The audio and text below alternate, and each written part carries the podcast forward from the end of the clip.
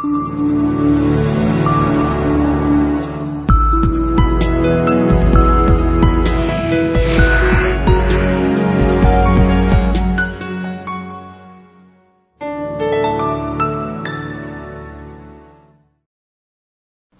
Today we have uh, Vineet Vohra, Regional Head of Wealth Development from HSBC with us. Uh, hello, Vineet. Welcome uh, for uh, for joining us. Thank you very much. It's a pleasure to be here. So I guess uh, there are a lot of discussions about uh, wealth management in Asia these days. You know, given the accumulation wealth, of wealth in Asia, what are some of the major trends you're seeing across the region? I think the most obvious point is um, the, there is a lot of wealth that is accumulating.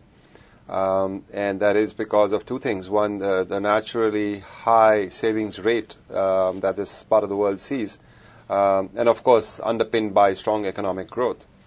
Um, and that even though this part of the world is much younger, uh, demographically speaking, than uh, the counterparts in the West, uh, there is significant amount of wealth uh, creation, um, which is an opportunity for the wealth management industry.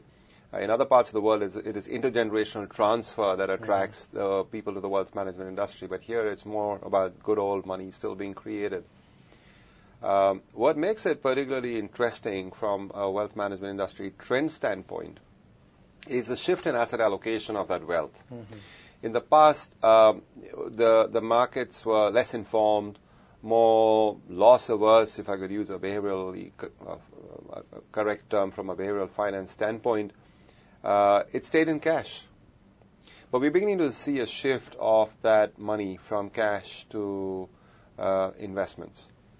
It is there's still uh, in aggregate a, a, tremendous amount of money sitting in cash. Um, when at last count, in some countries could be as high as 70%, going down to as low as 25. But by any yardstick, that is significantly more than say the U.S., which would struggle to get into double digits. Very interesting. All right, so that's the first trend. There's money, mm-hmm. and how this money is allocated is shifting. Mm-hmm. Uh, I think the this then leads to the next big trend in Asian the Asian industry is the continued role for banks in the wealth management space, mm-hmm. which is again quite different from say um, the, the, developed parts of the world. Uh, and that is fundamentally because if cash has such a large comp- is such a large component of people's asset allocation, it's got to be with the bank. That's right. And therefore, if this shift is taking place from cash to other things, wealth management is best done through a bank, and banks play a very dominant role, therefore. Um, I think the third trend that is uh, quite clearly visible is that uh, this this money is is being invested in manners that are very behaviorally flawed, and mm-hmm. so they go seeking yield, because yield conveys the connotation of safety and sanctuary right. and tranquility. It goes seeking past performance because there's a belief that adaptive expectation would play out and what happened yesterday would happen tomorrow. Uh, there is a belief that um, that size matters and those that are big will continue to remain big and so mm-hmm. on.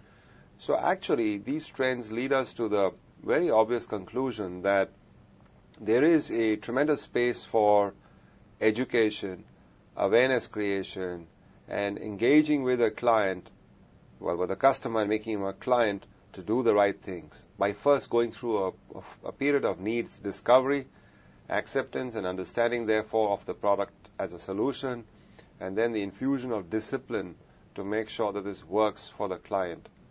Unfortunately, that requires a lot of patience, and not many in the industry have that. So, since Asia is quite a diversified region, yeah from the uh, acceptance of the asset allocation concepts to kind of product development, etc.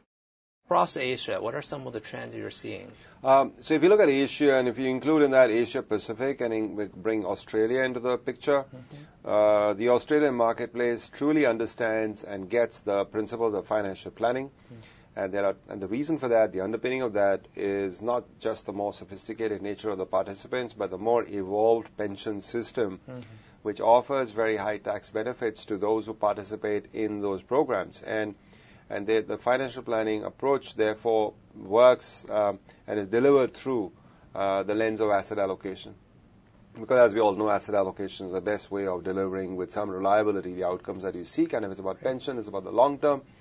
And if it's about the long term, the appropriate asset allocation uh, commensurate with your risk reward scenario would, would deliver to that.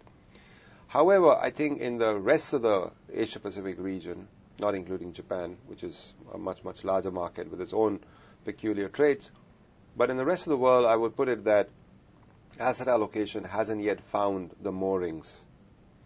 Uh, what people are, people still follow a very segmented approach to managing, a disaggregated approach to managing their wealth, mm-hmm. which is a fundamental behavioral flaw, as we know. Right. Um, and therefore, actually, the bulk of the money stays in cash. Cash is their pension plan. Mm-hmm. Their savings account holds their pension plan. Right. And the rest of the money goes in search of alpha in perhaps a freewheeling, whimsical manner. Uh, and that's the part of we. So we've got to any responsible financial institution must therefore, or financial planner for that matter, should wrestle with this reality. There's too much of cash. There's not enough investments. The investments lacks the discipline. Doesn't have enough of underpinnings of asset allocation. Mm-hmm. Uh, and, and, actually, the root cause of all of these, uh, while I would love to say there's no pension system, the root cause of it is that people without the motivations and the impetus to invest in the manner that you have seen, will behave exactly the way the people are behaving here. So I say our people, people in Asia are very normal. Mm-hmm. They are normal and they're irrational, as, as Statman has said. So in terms of product development, are, you seeing any trends in terms of uh, products that can actually satisfy clients' needs? You, you know, in that in, in, that fashion, in terms of uh, compensating for your behavioral uh, errors. What are some of the better ways of dealing with that issue?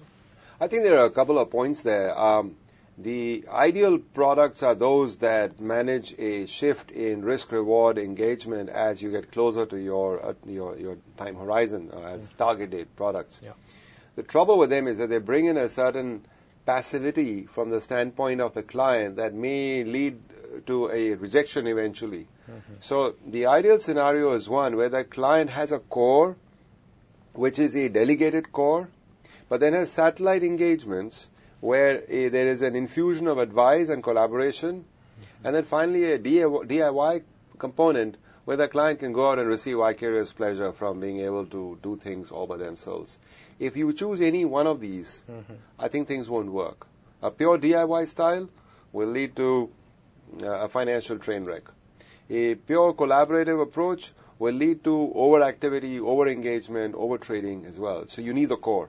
But if you just focus on the core, you lose the client because they'll go back to trading and seeking advice. And if you, uh, some have, some uh, approaches have been tried, which is to because the underpinnings of this is behavioral finance and behavioral mm-hmm. flaws, therefore.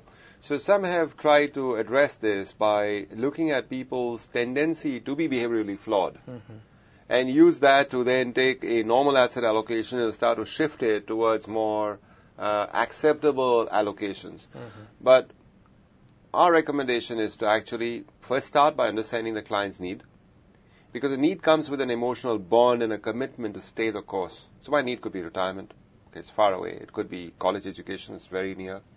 Could be um, uh, could be uh, just managing my money, which is one of the most uh, difficult to articulate because managing your money requires you to think about risk and reward, and you know, for average individual investors, it's hard to do so. So, but once you can identify the client need, uh, it becomes so much easier mm-hmm. to help them stay the course. I think it's very interesting to have the perspective that clients cannot be fully converted.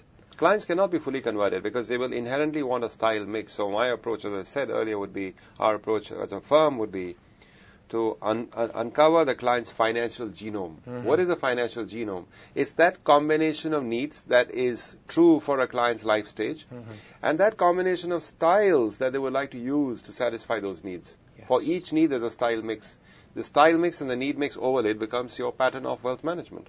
And it mutates over time. It changes over time as your experiences change, as your life stage changes, as your um, as as your risk appetite moves up and down. What about fees in general? What are the trends you're seeing there?